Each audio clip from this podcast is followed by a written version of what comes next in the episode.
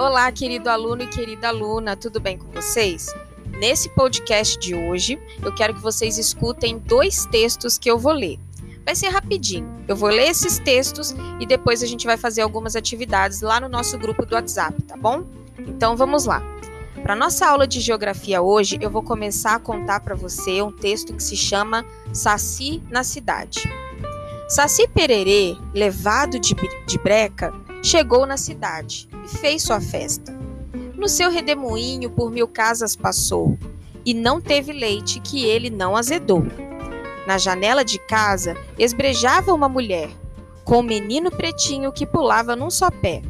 De carapuça vermelha e cachimbo na mão, quase morria de rir daquela situação.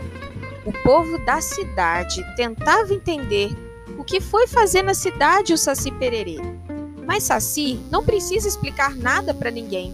Quando Saci quer, vai, e quando tem vontade, vem.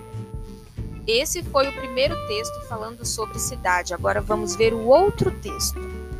Se chama Menina do Mar.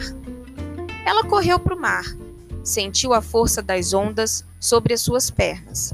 Mergulhou até que o doce de sua boca se misturasse com a água salgada. O mar abraça ela e ela abraça o mar.